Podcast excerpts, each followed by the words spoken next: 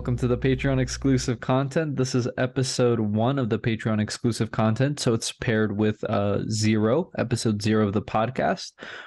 So, thematically, we're going to be talking about a brief introduction, uh, beginnings, the start of things, inception, conception, nascent, whatever, developing. But we're also just going to show you what the format of the Patreon exclusive content is, which is free form, no script, no editing, uh, aside from maybe mastering and just video um, color corrections and stuff like that. And uh, it's just a conversation between myself, your host, Timothy Joo, and your co host, Servando Casillas. Uh, Servando Casillas. Yes, sorry if I stole that from you. you're good. Um, I didn't um, know if you're going to let me say it or if you wanted to say it. Yeah, that was my bad. I just like talking too much. Um, no, so we're gonna start off with a brief introduction of each other. Um, and the introduction doesn't have to be anything. It's just whatever we want to say. Um, so let's see how narcissistic we are.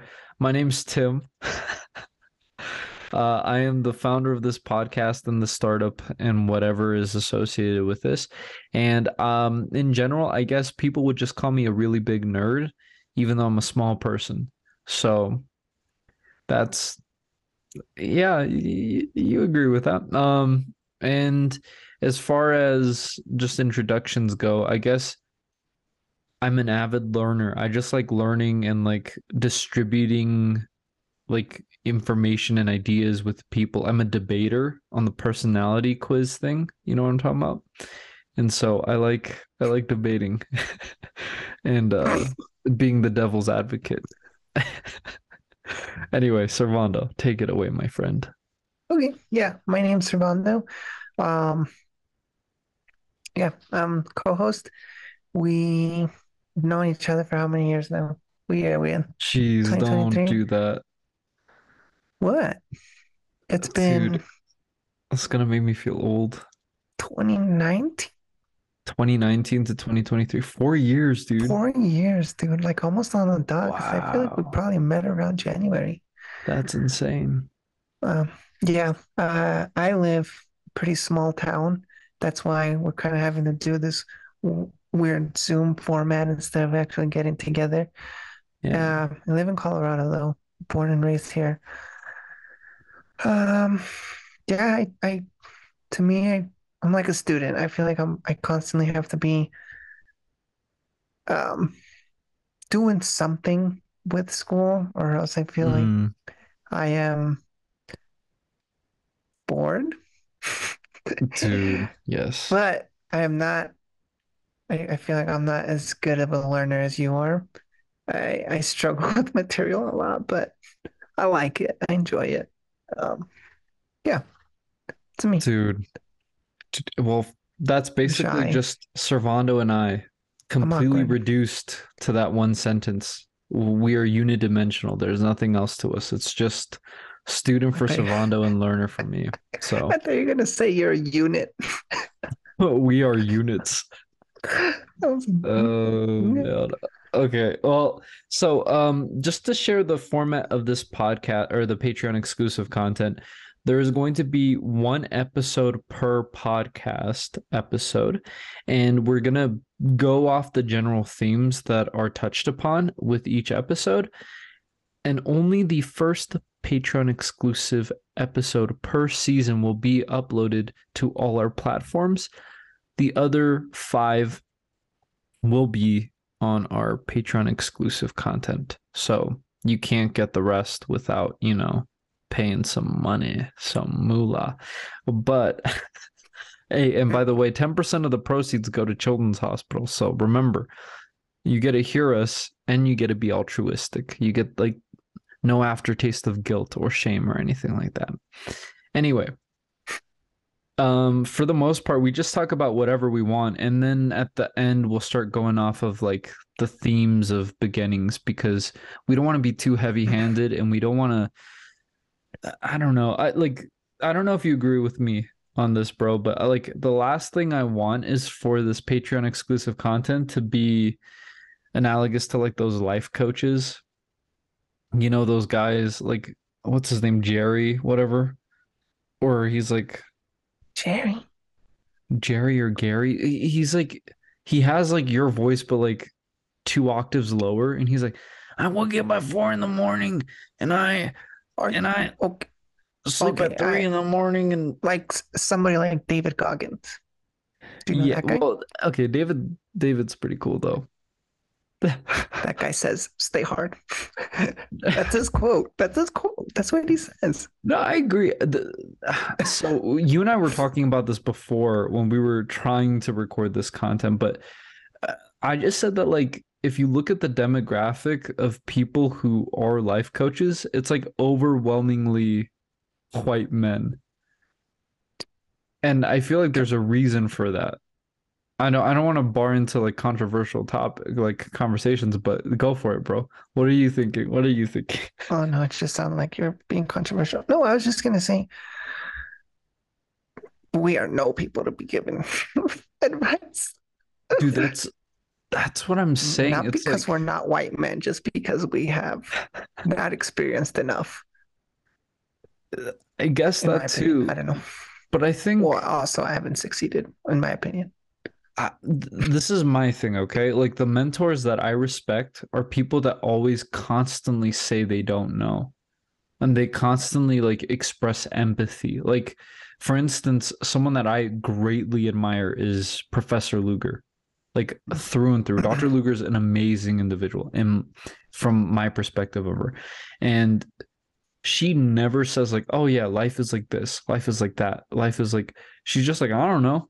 But like I I feel you when you're having emotions, you know, like I think that's like true mastery whereas when you have people who are like coming up to you and saying like I succeeded and it's because I worked oh. every day and therefore this is what you need to do to succeed. It's like you really don't really take into account like all the confounding variables that lead to success. And Chris, he was our guest for the second episode, which we'll go over, but he said that he was in like a class for a group like interview, and uh, they basically like the questionnaire was like, how much of the environment plays to your success? Like list a percentage of your indiv like your internal locus of control versus external locus of control, and everyone put it down like twenty percent environment, eighty hmm. percent themselves. And Chris put it like at 40%. And I was like, yeah, I think like 40 to 50% makes sense. Like, yeah, I would personally definitely put more than 20. It's like, that's why you have those super rare instances of people that come from very difficult living situations and become extremely successful. That's why there's so few of them because yeah, and you look at the people who are kind of built up to have success and but i think statistically it it shows that it it really helps to be in a certain situation and know certain people. I know like we were like talking like the, the median household income for a family of three going into medical school like the medical students is a 100k for a household of three. That's like super rich. Like yeah, that's that's good money. I think the average income in the United States in general is like 50,000, 55, something like that. Um when you say a family of 3, you mean like mom, dad, like two parents and the kid. Yeah. Okay. Conventionally, obviously, there yeah. can be variations. Why do you look scared? But but like this is this is my thing okay? Like i just feel like if you live in america first of all the the probability of you being justified in saying you're self-made has just depreciated to like near zero to me. Like if you're just born in america you're already so ahead of a lot of people. Uh, i see what you're saying. But even if even if like you are David Goggins, like let's say you are someone that really did overcome all the obstacles and you did become like self-made, quote unquote. It's always better to err on the side of saying you weren't self-made. Like you're you're just grateful for the opportunities that have been afforded you and like you know what I mean? Like it just it looks bad when like for instance, if you're like a super talented dude, but you're like, ah, no, I'm not that talented, that looks way better than being like, yeah, I am super talented. And you're like, yeah, uh, yeah, you can say that, but you're a jerk for saying it. I just want you to, you know what I mean? Yeah, I I don't know if I don't know if you watch you don't watch sports, do you? I, I watch sports, but I have I'm not in the zeitgeist as much as I'd like to be. I don't know. Do you know Leo? I mean, all right, I'm gonna ask this question. Don't laugh at me. Do you know Lionel Messi? Yeah, yeah, of course. Okay. Just making sure. Yeah. That guy is they they say that guy is like literally one of one that nobody has ever been better than him and Mm, probably nobody will ever be better than him. But the guy, I don't know if humble's the right word because I feel like humble's somebody who like openly is like, yeah, I'm okay. yeah. He's just like he puts in the work. I don't know how to explain it. He's not arrogant. He he he could he could like be in everybody's face and be like, yeah, I'm that guy. What are you gonna do? I am the unit. He is a unit. And yeah, I agree with you. It's pretty neat that he can be that that great at what he does and he's just like me. I think there's a difference between like feigning humility and being like confident because I think true confidence is humble. I think that's what he is. I think he knows, obviously he knows he's good. Yeah, He's like, what? I'm but the at the same soccer player?" time, he knows he doesn't have to like say or he lets his do or- action speaks for, for- Exactly. yeah. And- Well, yeah. my actually it's it's one of the rules. I don't know if I'd call it a rule, but my mom has always told me since I was little. She's like, basically, don't brag about yourself. Yeah. If if you're gonna be have some good some sort of good quality, kind of just do it, be good at it, and if if you're that good, people will notice and people will say it for you. Yeah. And if they don't say it, oh well, you don't need to be going around being like, oh, I can, I'm this or that. I also think it's just sort of like uh, when you have people like Dr. Luger or any of the doctors that we know or professors or mentors, like oftentimes, dude, the reason why they say, "Oh, I don't know that much is not because they're trying to feign humility, but it's because they know so much. They know like all the unopened doors that are still out there. You know what I mean? Like, for instance, whenever like let's say like I play music, right? Mhm. And people say, "Oh, you're great or good or whatever," and I I always say like I'm actually pretty mediocre, and that's like an objective statement because when you are doing as much research as some people can in like how amazing some of these uh, musicians are like um Justin Schultz and Jacob Collier and like even like even like John Mayer and stuff like that. I There's thought you were just so many Justin levels. Bieber. And Justin Bieber, dude, Yummy sucks. I hate that song. I like Okay. objectively, it has a 0.0 rating for me. But anyway, um, all I'm saying is like when you do all of that research, and I would try to avoid hitting the mic because it's sort of like I blowing out the you're hit you're hitting the desk. Oh, I hit the desk. my yeah, bad. yeah. But anyway, you just know, like for instance, Servando, you're probably good at soccer. But if I said, "Oh, Servando, you're so amazing at soccer. You're probably like one of the best," you'd be like, "Eh, "There's no way." Right? Yeah, Like you I know, you know Messi, right? Like you know Ronaldo. There's a like- whole league of professional players. Yeah, exactly. So you know, since you're so in there, you know objectively, like, ah, I'm okay for my level, but I do all right. yeah, like I'm, I'm, I'm, I can hold my own in a game against Yeah, middle-aged and- men or something. Like, And I knew when you were talking about uh, Professor Luger saying that she's kind of like not this is how life is, this is this. It's she's more like, eh, I don't know. It's kind of we don't know. Me kind of laid back. I knew exactly what you meant. I was like, yeah, it's because she's seen so much and she knows that there's so much that she hasn't seen. Bro. Um, and I get it.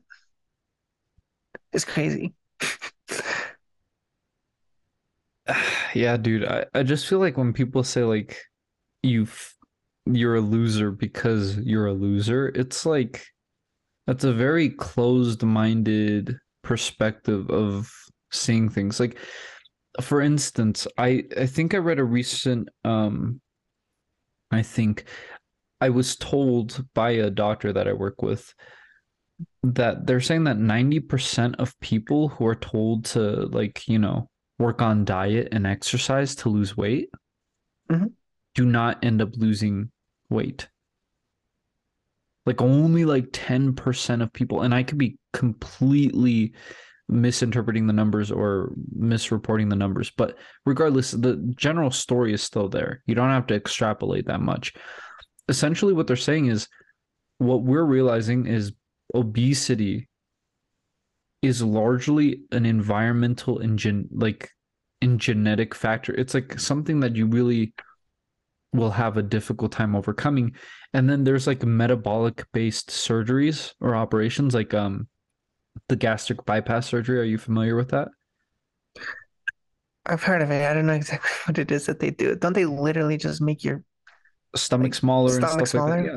Yeah, and okay. people lose weight on that for the most part.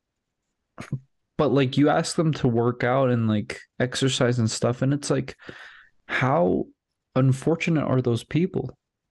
Well, yeah, I think a lot of that goes exactly back to that first question about the environment. Yeah. How much of your environment plays in like your success, and a lot of people who never I shouldn't say a lot of people because I have no idea. I don't have any research based off this, right. but um, I feel that people who like become extremely obese, they don't have a lot of time. They don't have great paying jobs, and it just it's like one thing stacked on top of another, and it's and that's what makes it so difficult for some of these people to really lose weight permanently. They live their living situation is just it's so hard. It's not just eat well and diet. It's they live a life where it's almost impossible for them to just be like, yeah, I'm gonna go to the gym for a few hours today and oh, I'm gonna go eat buy these foods just simply because A, they might not even have the access to it and the time, the income. Yeah, that's dude well, well, i totally agree with you like everything compounds on itself like it's harder to work out when you're heavier yeah right? it's just and you have you you're probably more likely to have like other comorbidities like anxiety and like knee damage and stuff like that and first of all, I would like to preface by stating that Servando and I are not authorities on any of the topics that are going to be sp- spoken upon. But I know nothing. I, I think like we're both in the zeitgeist. We're sort of, and I don't know why I've used zeitgeist twice in this conversation. That's a very rare word to use, but we're both sort of in there with medicine, peripherally on the outskirts, right? Where we see it from the various positions that we've held. And for me as a medical assistant, when I interact with patients, initially, and I, I want to sort of be vulnerable here. Bro, every single time I saw a patient come in with the comorbidity of anxiety, my heart just sank because I think there was because of the repetition of work, you don't view patients as pa- like people anymore. You view them as like just like something to get through before the end of the day. At least I started seeing myself go through that because every time a patient came in with the comorbidity of anxiety, I was like, oh my gosh, like it's just going to be so much more difficult than it needs to be. Like, I'm just getting your blood pressure, chill out. Like, it doesn't, it, it might be elevated in office, whatever. And then as I started looking into it, I was like, these are like, the way that I view patients and people in general now, if I'm like level headed, is like children. Like these were children that suffered some sort of trauma, wasn't able to cope with it, and life just slowly chipped away and started sanding them down and now they're adults and they're dealing with all of the pain that they had to suffer throughout their whole life i should be more empathetic and understanding like when patients come in and they're like yeah i know i was supposed to quit smoking last time i just couldn't i like i think the natural reaction is like in your mind you could be like dude just quit like just quit. But i have caffeine withdrawals when i don't drink coffee for some time i don't know how difficult it'd be especially if you're coping with some mental aspect. You know what i mean? That you're trying to wash away with nicotine. I mean how do you feel about that dude? Like the just the judging no. aspect and environment and stuff so yeah i work at the lab in the hospital and i go and i draw blood from patients yeah. yeah there are a lot of patients and yeah you know there's when it's like busy and i'm just like literally i have a bunch of patients that i like need to get their blood i do catch myself and i'm like I feel bad because like I just I'm just like going through the motions and I'm like trying to get it get just are you laughing? I don't know, man. When I look at your face sometimes, I can't keep serious. You laugh at my face too when I'm talking sometimes. Anyway, yeah, as you were saying. Looking. Dang. Um, as you were saying. Yeah, no, I I do catch myself when I'm like getting busy because yeah. I'll get the one patient that's like extra like upset that I'm there. And I get it. I ironically, dude, I hate getting poked by needles. I get it. Mm. And like I tell the patients that I get it, but I don't think they mean like think that I mean it. They're probably like, yeah, yeah, whatever. You're just gonna poke me anyways. And I'm like, I mean, I have to, but it I do feel bad. And mm. in those moments I do catch myself and I'm like, these are people.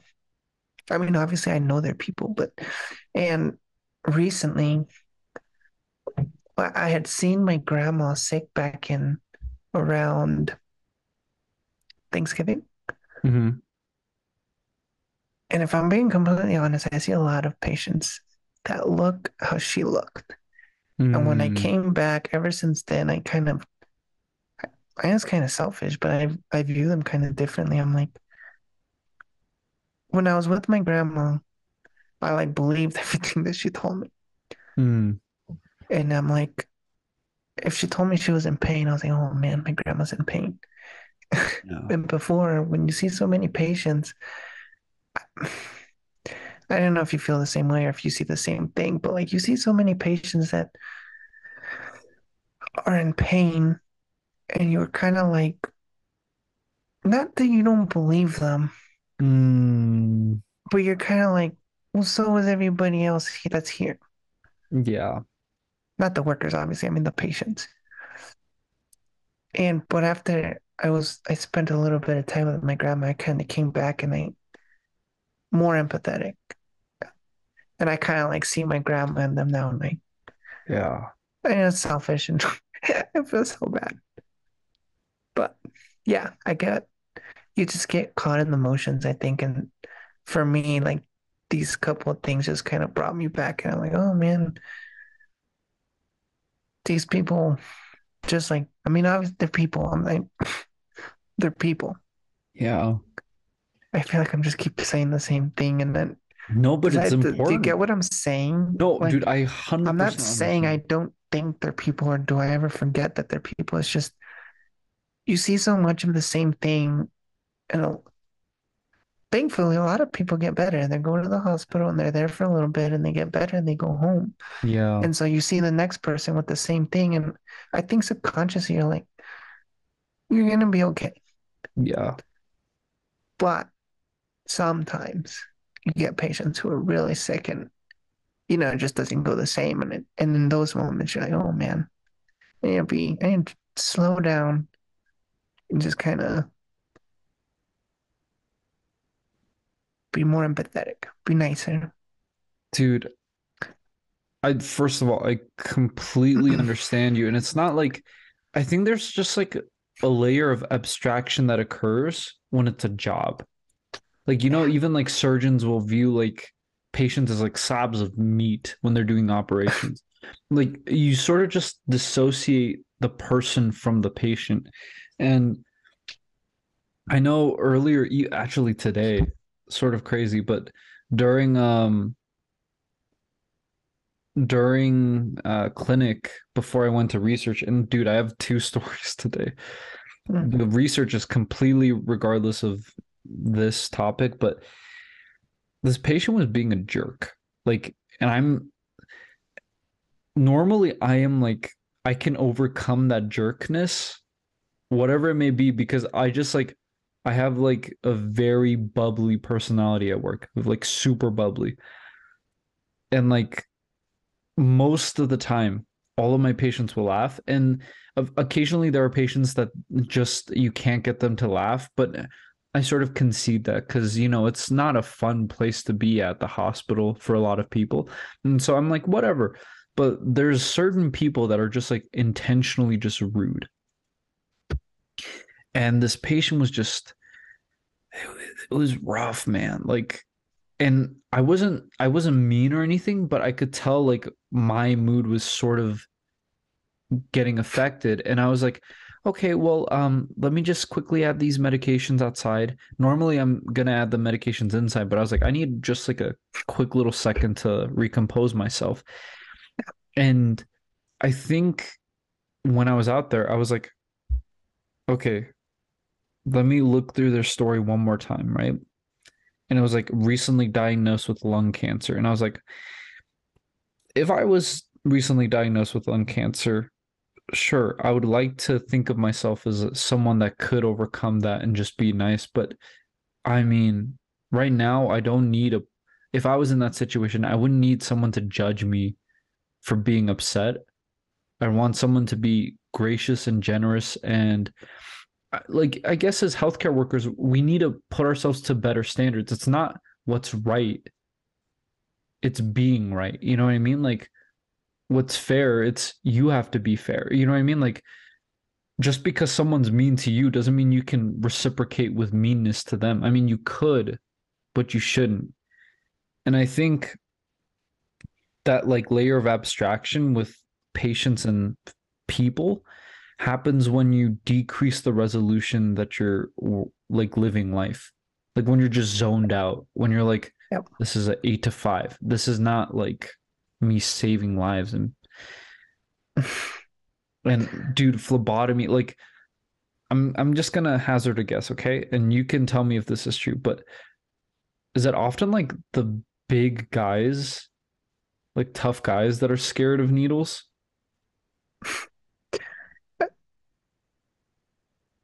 i want to say it's pretty random it's mm. i want to say okay, if I were to take like 10 random patients, I would say probably eight of them are like, no, six of them are like, kind of like freaking out, like, oh man, do we really have to do this? Mm. And I'm like, yeah, I know, I'm sorry.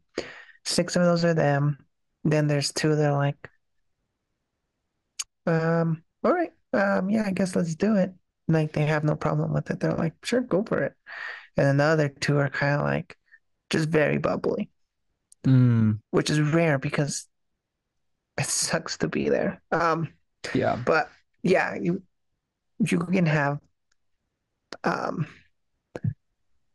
people who you wouldn't think would be afraid of needles who are. Is it harder for you to empathize with those people? No, dude, because I, I, I hate getting like I mean it. I hate mm. getting poked, so I get it, and it that part of the job is kind of rough because a lot of these people you have to wake them up in the middle of the night. Yeah. And then it's like it's that on top of I have to poke you. And that usually doesn't make people very happy. And I'm like, yeah. I know I wouldn't be happy if I was you. But I uh, so we can talk about this on another Patreon exclusive content episode, but I want to just keep this in your mind because I think this is a really loaded topic. Yeah. But like just you having biases and like the importance of uh, for me at least, I think it's really important to have a diverse healthcare because dude, I'd like to think of myself as completely unbiased, right? When it comes to people. But even when when I have like men that come in and they're like freaking out about like the most like for me sometimes like just the way that I was grown up with and like raised by my parents like man up dude and I think that that's like a really scary thing is like I don't know sometimes I look at certain demographics differently even if I don't want to I just need to be like fully upfront and honest with myself like on my worst of days I will start treating people differently you know like if I see an elderly lady come in and she's like wearing her sweet little outfit and she's like all like scared and stuff, I'll be like, oh, okay, it's okay. Like, let me just let's just take the time. But if like a burly 30 year old dude comes in and he's like, I am so scared of like I'll be like, I'm sorry, sir. Like, like I'll still treat them the same, but at the same time, in my mind, something goes off. I think this is an important topic. I'm not just trying to out myself in front of all the people out here, but I'll say one thing, and that's the only thing I'm going to say for right now. I yes. think humans are naturally biased, and there's, I think there's like scientific studies that say that, and there's like basically nothing you could do about it. Right. I, I think it's better if you don't just say you're not biased, but to say like I am biased and I have to just be more cognizant of it while I'm interacting with people because I don't know, that's a scary thing, dude. It's a scary thing. Yeah, I feel like that could be a whole whole yeah topic. that we we have we have plenty of podcast episodes to go over that um but okay so going into like environment and stuff like that i guess um Dude, something happened today at work or at research because I'm volunteering at research right now in addition to clinic. Mm-hmm. I was so upset, dude. Like, oh my gosh. Yeah. So I'm starting to get really comfortable in this research lab. Um, I think mm-hmm. I'm like a, the type of person to like, you know, try to run before walking. You know oh. what I mean? Like just just try to like get real good and really quick because that's just sort of like the way that I like tackling life. This this procedure, 98% of it was really good. And then the very last step, I zoned out and I didn't know what type of buffer I used. Because basically we're centrifuging, right? And I don't know if I used the eluting buffer as the first step or if I used the actual buffer that I was supposed to. But you know, eluting buffers strip the column of what you need. So I don't know if I just threw away all of the things that I was trying to make. And so like I'm I'm gonna have to tell my um doctor that I'm working with, like, oh, by the way, like I th- think I did the right thing, but I don't know for sure. We'll proceed with the experiment, but dude, that made me think like I was just so upset with myself because I was like, how am I supposed to be a doctor if I'm gonna do this with the chemical reaction? Because you know what I mean? Like 90% of the operation went well. Just the last step, I nicked an artery. Like it doesn't matter. Like that 90% doesn't mean jack. Bro, I I guess that's why they have that saying. Nobody's perfect. That's bro, because even even the best they make mistakes. Yeah. And it's but I understand that feeling. I hate that feeling. I had this feeling not that long ago, but what happened? I'm not gonna remember off the top of my head. I remember like tonight at midnight. But yeah, I had very similar something I did and I just couldn't remember. I was like, did I do that or did I do this? Oh man. Yeah, that's rough. It's or I don't know, maybe just repetition. Maybe is that the first time you have to do that? It was my Specific. second time, but I was so I think it was because it was a repetition thing that I wasn't thinking. Too I just like I just saw buffer and I was like, oh, and then like I looked and I was like, oh, there's a second bottle of buffer. Did I just did I grab the right one? Like Yeah, that's because I so mean, frustrating. doctors aren't perfect either, but I feel like they see so many patients and just dealing with so many things over and over and over and over. They just get they get good at it. Not not saying that they're perfect and they never make a mistake again. They're just certain things they get really good at. Dude. Well, It's rough.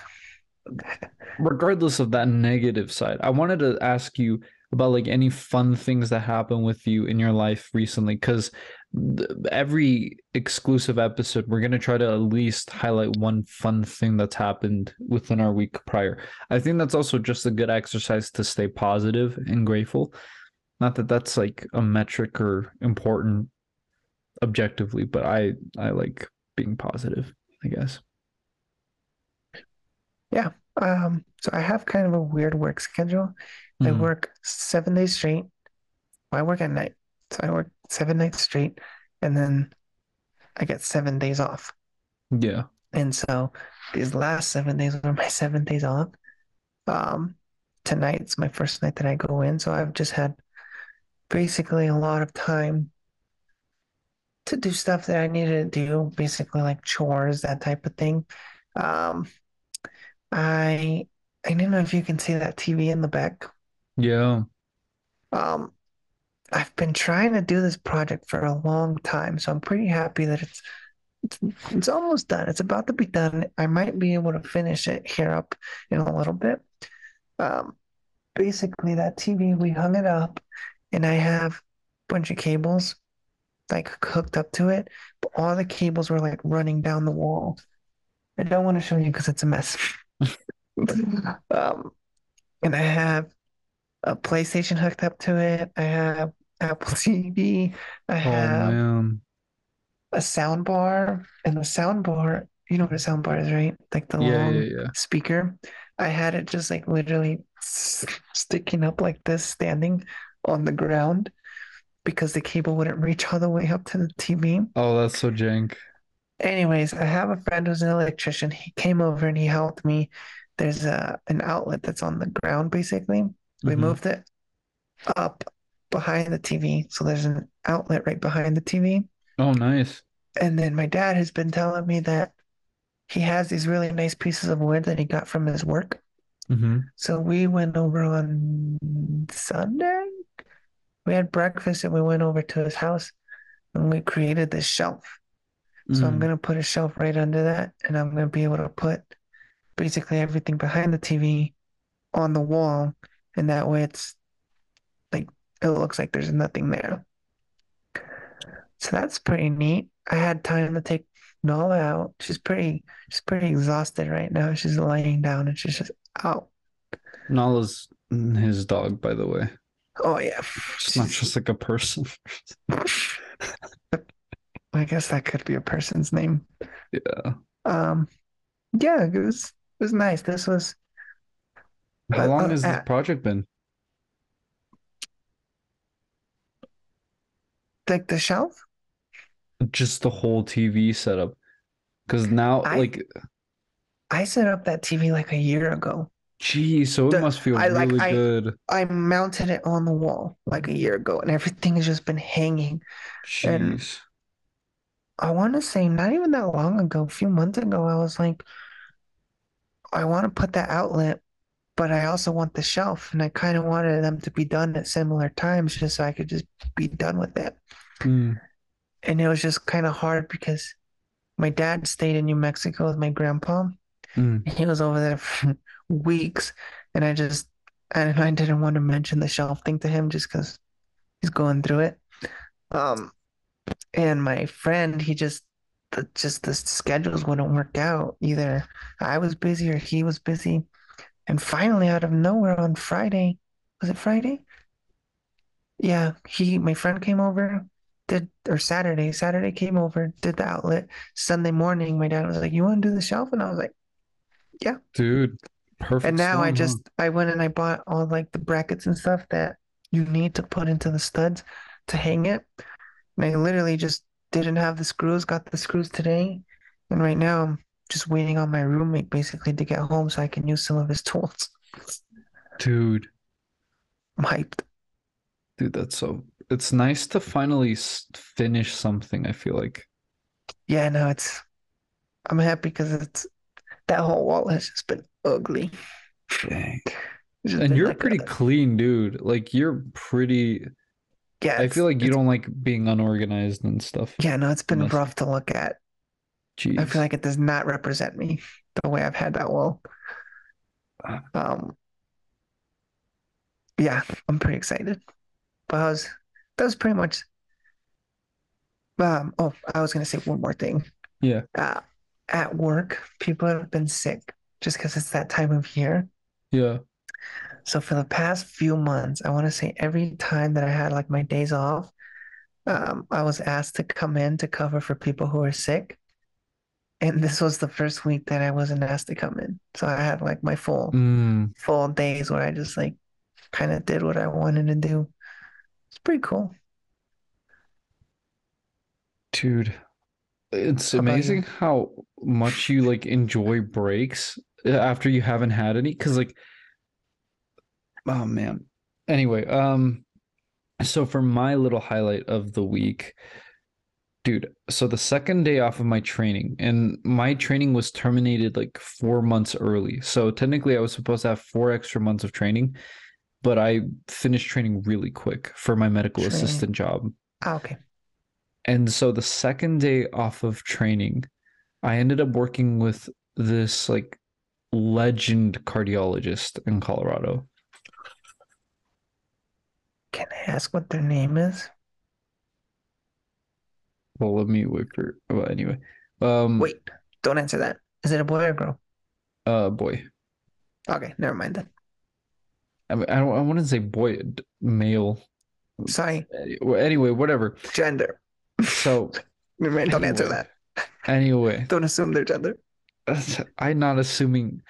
Anyway, the dude, he was the first person to place a stent in Colorado. So Hmm. he's like a legend. And I remember it was my second day off of training. We saw 35 patients that day. Oh wow. And I remember he was like, Who trained you? And I was like, Oh man. And he was like, This is not how you place an EKG. Let me put this on. And I was like, Oh man.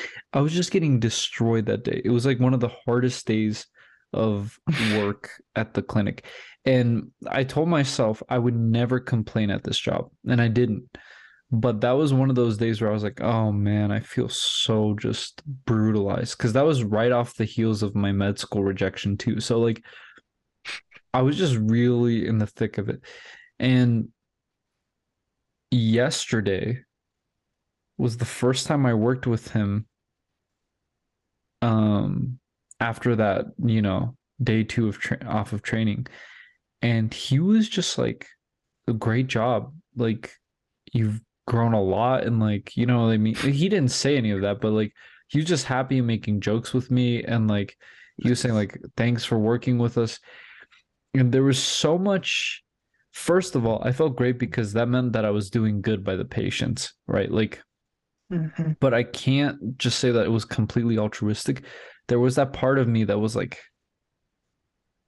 just, you know, completely elated. I was like, ah, I did it. Like I was preparing myself for clinic the day before. I was reading over all the charts over and over and over again just so I remembered every single patient and every single thing that the patient like had, all the relevant testings. I was like, I refuse to to like be worse than I was on that day.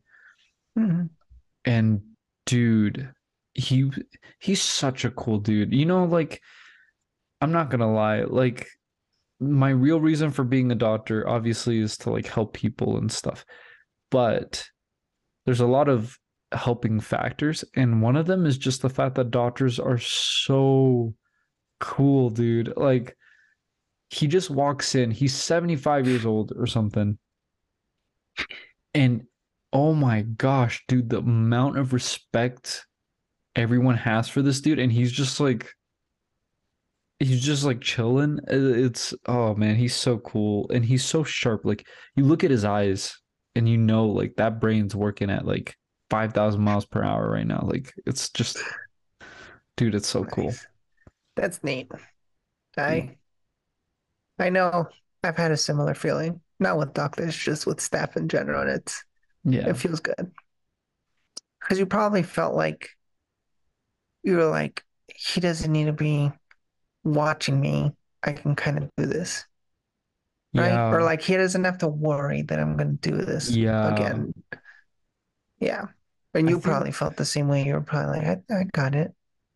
Yeah, and I think there's just there's something so satisfying, like truly satisfying, of just being good at what you're doing. You know what I mean? Like you're a phlebotomist, but like you're good at sticking in the needle, pulling it out, like whatever you need to do, you're just good at that. It's probably so satisfying. What are you laughing at? clown. Dude. Yeah, no. Uh, I um yeah, I uh I really do try to be good just because one, it's good for the patients, obviously. yeah. And two, you know, staff that you work with is just happy with you. They don't have to struggle with you if if that's the right word. I feel like it's a little harsh, but i agree. Like, if you're not productive, you're a strain. And like, yeah. that's just a horrible feeling. And I have there's definitely times where patients are just they're hard to like some people are just really hard to get find their veins. Dude, And I feel so bad because like the nurses are like, well, let's see if we can help you. And I feel I really do feel bad. But sometimes they just they need certain tests done and if if I can't do it, I'm like I can't find it. I'm like I, and I do feel bad. And I really try not to be in that boat Yeah. because yeah, it's so I get it feels really good to be able to go in and kind of do what you need to do and be done and not have people waiting on you basically.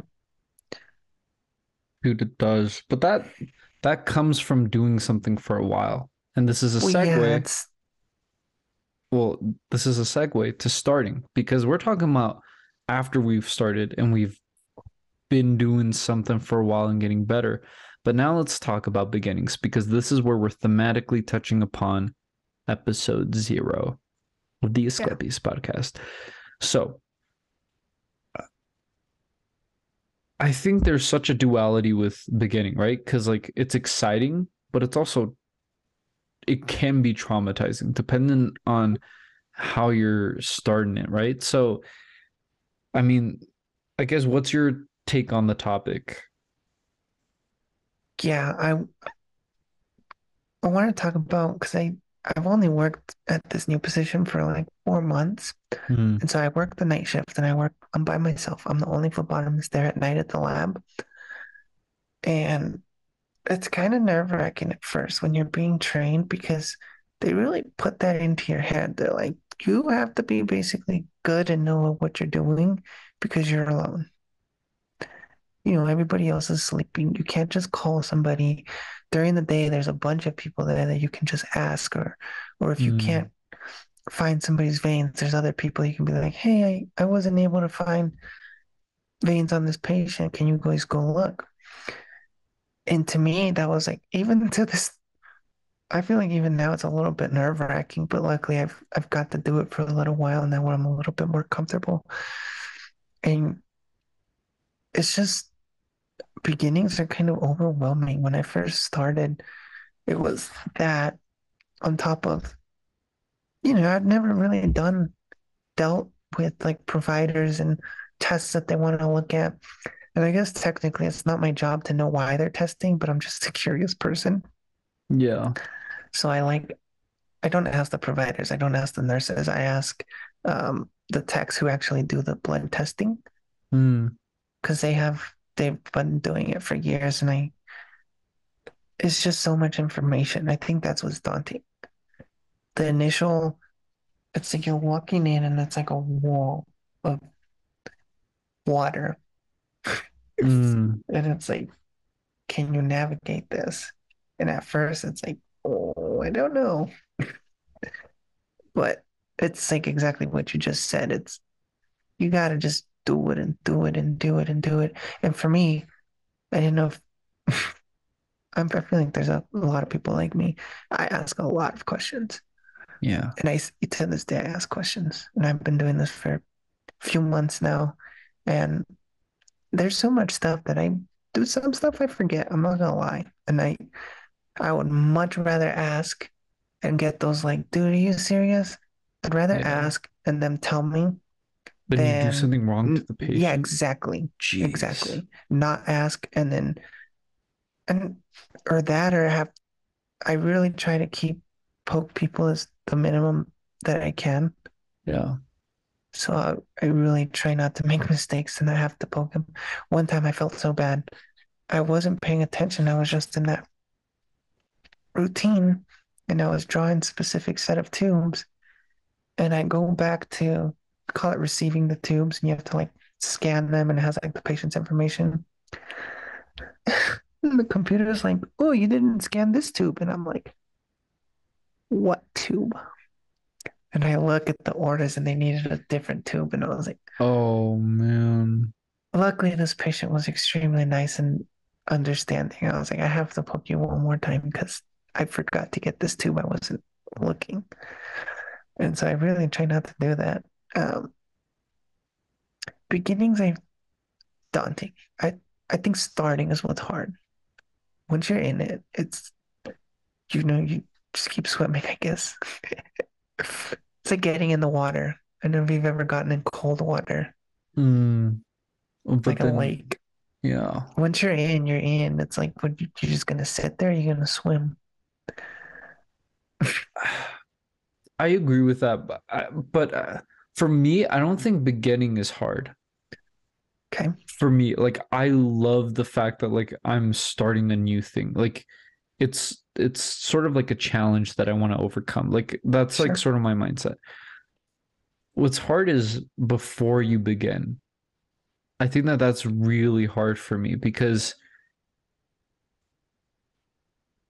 you know, you know when we were applying to medical school or doing the MCATs or whatever, before applying, before studying for the MCATs, before starting, that was like the heaviest part of my thought processes, right? Because I was like, why am I starting? Because I know if I start, I'll go. Mm. Like it's sort of just like muscle memory. Like you just sort of grit through the pain. But why am I starting? Like, do I have a proper reason to go through this? And like, because you ask any sane person, aside from like finances, right? Because you're like, oh, just to pay the bills, you're gonna go through training for phlebotomy, and you'll have like a comfortable source of income. People will be like, fine for the money if they need the money. But if money was not involved, how many people of the population do you think would be like, okay, yeah, I'll just go through this, especially with medicine? There are sort of like very heavily friction saturated like pursuits. People are mean, people are real, people are cranky. Like you're not going to see the you're going to see the best of people, but you're also going to see the worst of people, I feel like. And so like I don't know. Uh, this might be like sort of a heavier concept question, but like, what do you feel like about before beginning?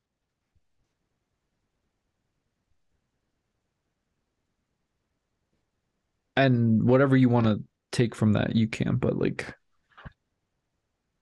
Before like th- thinking about beginning. Like, let's say, for instance, we just recently graduated. Not recently, recently, but recently graduated. two years ago, Yeah. three years.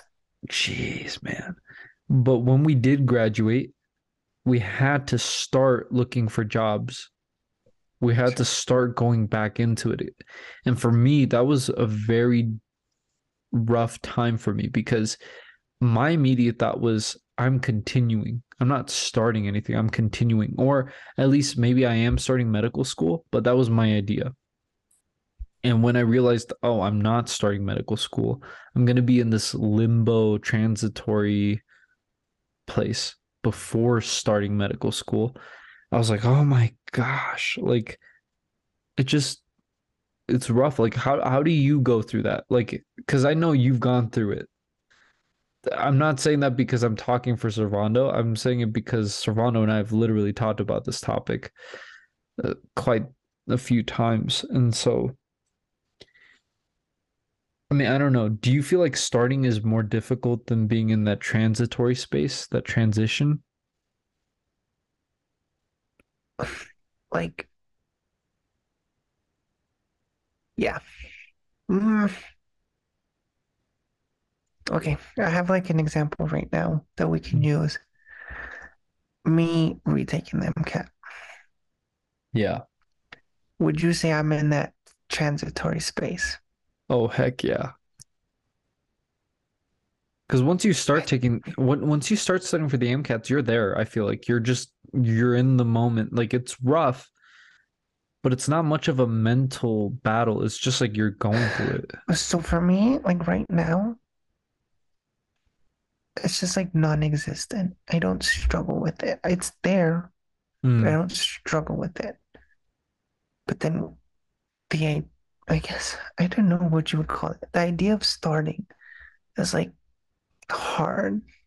That, that that means you are there because you. but but to me, it's like if I use that analogy, to me, it's like s- starting to study again for the MCAT. To me, is analogous to like jumping into the cold lake, which is equivalent of starting something. Yeah. No, it's like you're you're you're here. There's this line of like actually me like actually buying books and starting to read, starting to take practice questions and practice exams. And then there's like a whole process that starts at this line. To me, crossing this line is what's hard. Not Well- being on this side of the line, or really even being on this side of the line S- So pre-starting is hard because I feel like once you start, it's fine, right? Because like for for instance, for me, I guess, uh, yeah, pre-starting. analogous to the swimming, right? Like I, I think we're talking about the same thing. We're just I think we are. Yeah, yeah, yeah. Because for me personally, like if I saw a swimming pool, right, and I knew it was cold, my mind would probably default to why am I jumping in this pool right now and subjecting myself to this initial fright, like this initial cold. And if I know the reason why, as in, oh, it's because I'm gonna have fun and I'm gonna live my life and just work out a bit and like whatever the, the purpose may be, then that makes me be like, okay. And then I just jump in. And then when I'm in there, I'm like, I don't really care at that point. It's cold, but I already went through all of that battle in my mind before. It's Well, that you thought process before, you know? What if you already know why you're gonna jump in? You just it Then just it's easy. seems daunting. Because I know why I have to study for the MCAT. I know why I have to retake it. Yeah. I think it's the reason why I say it's pre is because you have to think of all of the possible, like the all the potentials. Like for instance, when I'm applying to medical school again, right? And it's upcoming this May. The reason why I find it daunting is not because I don't know why I want to do it, but I'm trying to think of every single thing that could happen as a result of me starting. Right? What's the, how cold is that water going to be for me? Right? Like how many kids peed in that pool, whatever it may be. I need to really think about that. And that's that's the difficulty. It's not necessarily, I guess, knowing why, but it's more of like you're right, bracing yourself for that cold. You know it's going to be cold. You know what aspects are going to be nice and what aspects are going to be rough. For me, the thing is like can I handle that brief period of just not hearing back from any medical school again and being in the exact same situation again? Because when I was waiting for those med schools to reply to me, it was one of the worst experiences of my life because everyone kept on saying, Oh, you're going to get accepted into medical school. Oh, it's going to be like, oh, oh, oh. And then five months passed, and I'm like, I still haven't heard a single reply. And everyone keeps saying, like, it's obvious. And uh, you know what I mean? Like, and given the fact that there is this precedent for failure now, the second time feels way more rough because like despite the fact that I feel like I've improved myself so much as a person and I feel like that initial failure was really necessary for me to really understand what the purpose of medicine is and what the purpose of my life is dude knowing that there is a potential that there is a possibility of me having to apply a third time and in addition to that, having to retake the MCATs with that uh, application because my MCAT will expire around that time. After spending two, three years of work building on my resume and gritting my teeth and, you know, like pushing myself and growing as much as I can. After all of that, that water seems frigid cold. And I think, you know, once I start applying, I'm gonna be like, whatever. It's just like, like I'm forced into the situation, so I don't have to make a choice. I'm just literally in it. But it's like that before period where I'm like thinking, oh my gosh, can I handle how cold this is going to be? And I think the same thing is for you. And I don't know how much the context changes because for me, when I failed, I got I failed like closer to that starting point or like to starting medical school. And I don't know if that makes it more rough or less rough than for you, which you were like like you were close, but you weren't as close as I was. And so I don't know if it's like the taste of victory was like closer for me and therefore it was like it feels so much more gut wrenching. And even the fact that I got accepted into an interview, passed the interview, and then they just said that they didn't have enough spots that year. Like, if you think about how close I was, I was probably like 200 people away, max, from starting medical school and being on my career. I don't know if that's more rough than what you went through, which I think was extremely rough. And I, looking back, I feel bad for it because not that like I feel obligated to be there for you, but because you're your own person and you can do with whatever you want to go through. But as a friend, I felt bad because I think there was a lack of empathy or relatability on my part with you because you took the MCATs and can't relate. See a sucker? No, I'm no, but when when you took the MCATs I didn't necessarily like I was just like, oh, it's okay, like just do take it again, like everyone would say. But then as soon as I felt like, oh, no, I have to redo my application too, I immediately felt like way more in tune to how you felt. I feel like where I was like, oh my gosh, this is what this bro was going through. you know, it's tough. I mean, do you think do you think your experience was worse than mine or personally no. I think I'd be a little bit more cr- oh. See, that's hard. I think both of them are rough in their own way. For me, and it's probably just extremely biased. I would have rather got rejected not at the MCAT but at the actual application interview. That makes sense. Just because I'm like, well, the MCAT's done, my GPA's done. I could just try again. I think that's where, because for me, I'm like, oh, oh my MCAT's done, my me. GPA's done. I'm screwed. Like, how much uh. more can I better my resume before applying again? You know what I mean? Like, and dude, I'd much rather try to bump up my GPA than try to get work experience. That's so difficult to apply to like 15 jobs, get one response back, and then realize that it wasn't compatible or something. That's so devastating. Anyway, so I guess the last thing that I wanted to sort of touch upon is that Servando and I, along with our friend Khaled, we are starting something with this project. And I guess I will go over the reason why I'm doing this project, and then you could go over the reason why you're doing the project. Um, and then Khaled, his his viewpoint will not be shared because he's not here, and we're not going to speak for him.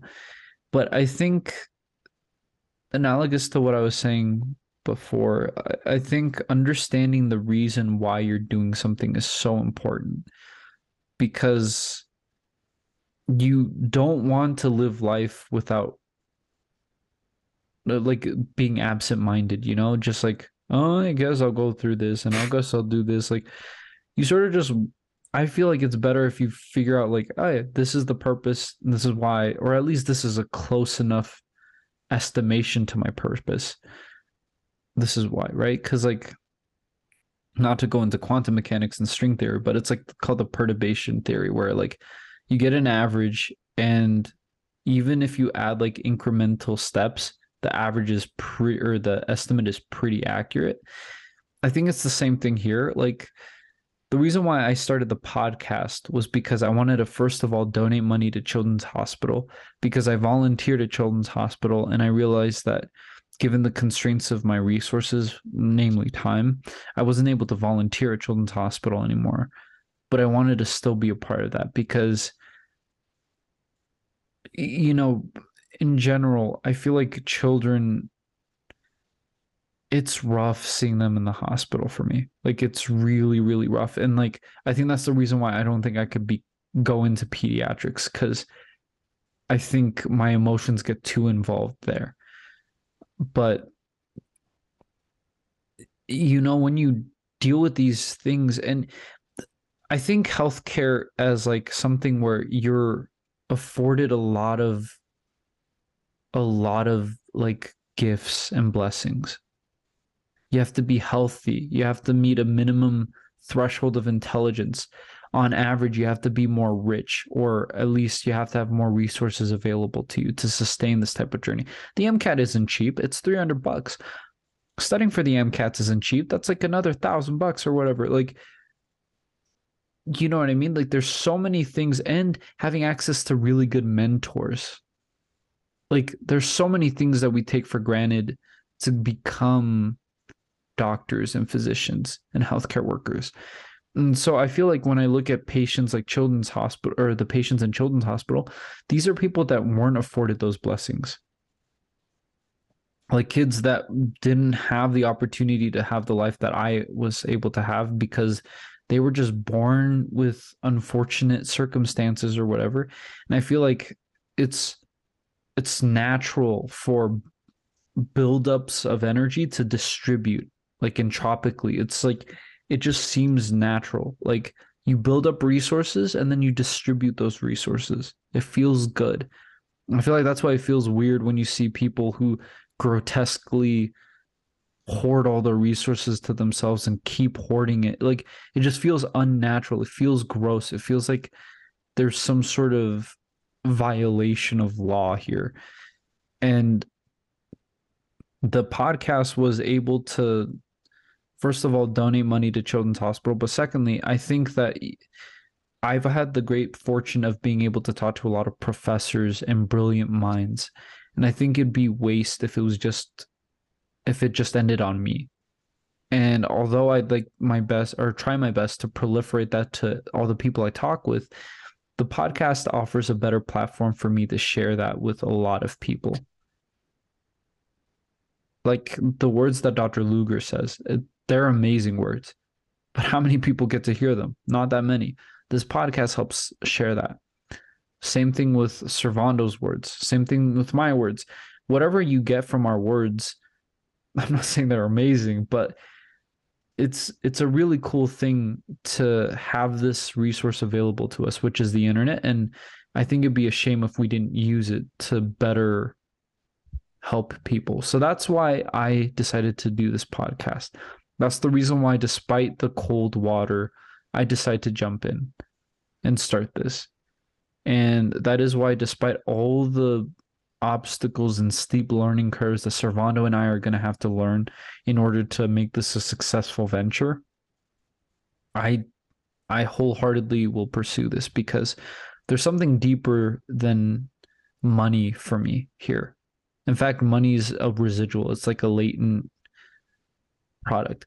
What's really important is I think the vision, I guess. And I think it's very consistent with my pursuit of medicine too. So anyway, I think that's why I wanted to go over this beginnings thing. Servando, I've been meaning to ask you this because I sort of roped you into this whole process, but I never really understood why you joined. Well, it's not I didn't understand, but rather I never explicitly asked you why, and you've never explicitly told me why. I don't know if it's obligation out of friendship or whatever, but or just something to do. But I, I genuinely wanted to know why you decided to not only be a part of this podcast, even though you don't listen to podcasts, first of all, and second of all, that you're willing to start this merchandising thing with me because that means more money generated for Children's Hospital. So, uh, why? What's your reasoning, I guess, for starting? Yeah. Um, so I was fortunate enough to be a part of the engineers in medicine, the club where we got to do the children's hospital project and we got to build the cart. And I, like you said earlier, and I, I meant to ask you during the actual talk, sounds like you were on the same boat as me. Pediatrics are rough. I I was talking about how sometimes you get in like the habit of just kind of going through patients and you're kind of just like just trying to finish your job. But never once have I felt like that with a pediatric patient. Man, that's rough. I always sympathize, and it's being part of that children's hospital. I felt pretty lucky because I, I hope it brought a lot of joy to, or some joy to a lot of children. And you asked me if if I wanted to do this, where we could potentially get some money for for that children's hospital. I just I feel like you touched on this when you're, when you're talking. It for me it doesn't feel fair that I get to realistically I have a great life. And I see these kids who I mean who am I to judge, but they've never done anything wrong in their life and they have to suffer and so, if there's even a small chance that this helps them, I'd, I'd be very lucky because that would make me feel very happy. I, yeah, I'm nobody to be judging anybody, but I feel like children specifically. I think it hurts me the most to see them sick and in pain because they haven't done it wrong in their life and it's it just kind of isn't great to see them in pain. It just doesn't make sense. So um that's my main reason. If if we could help those kids by doing this, that would be really wonderful. Um and also you told me that I guess some people listen to how we me and you talk on these podcasts. I guess they like us. I guess they they think we're funny or something. I don't know.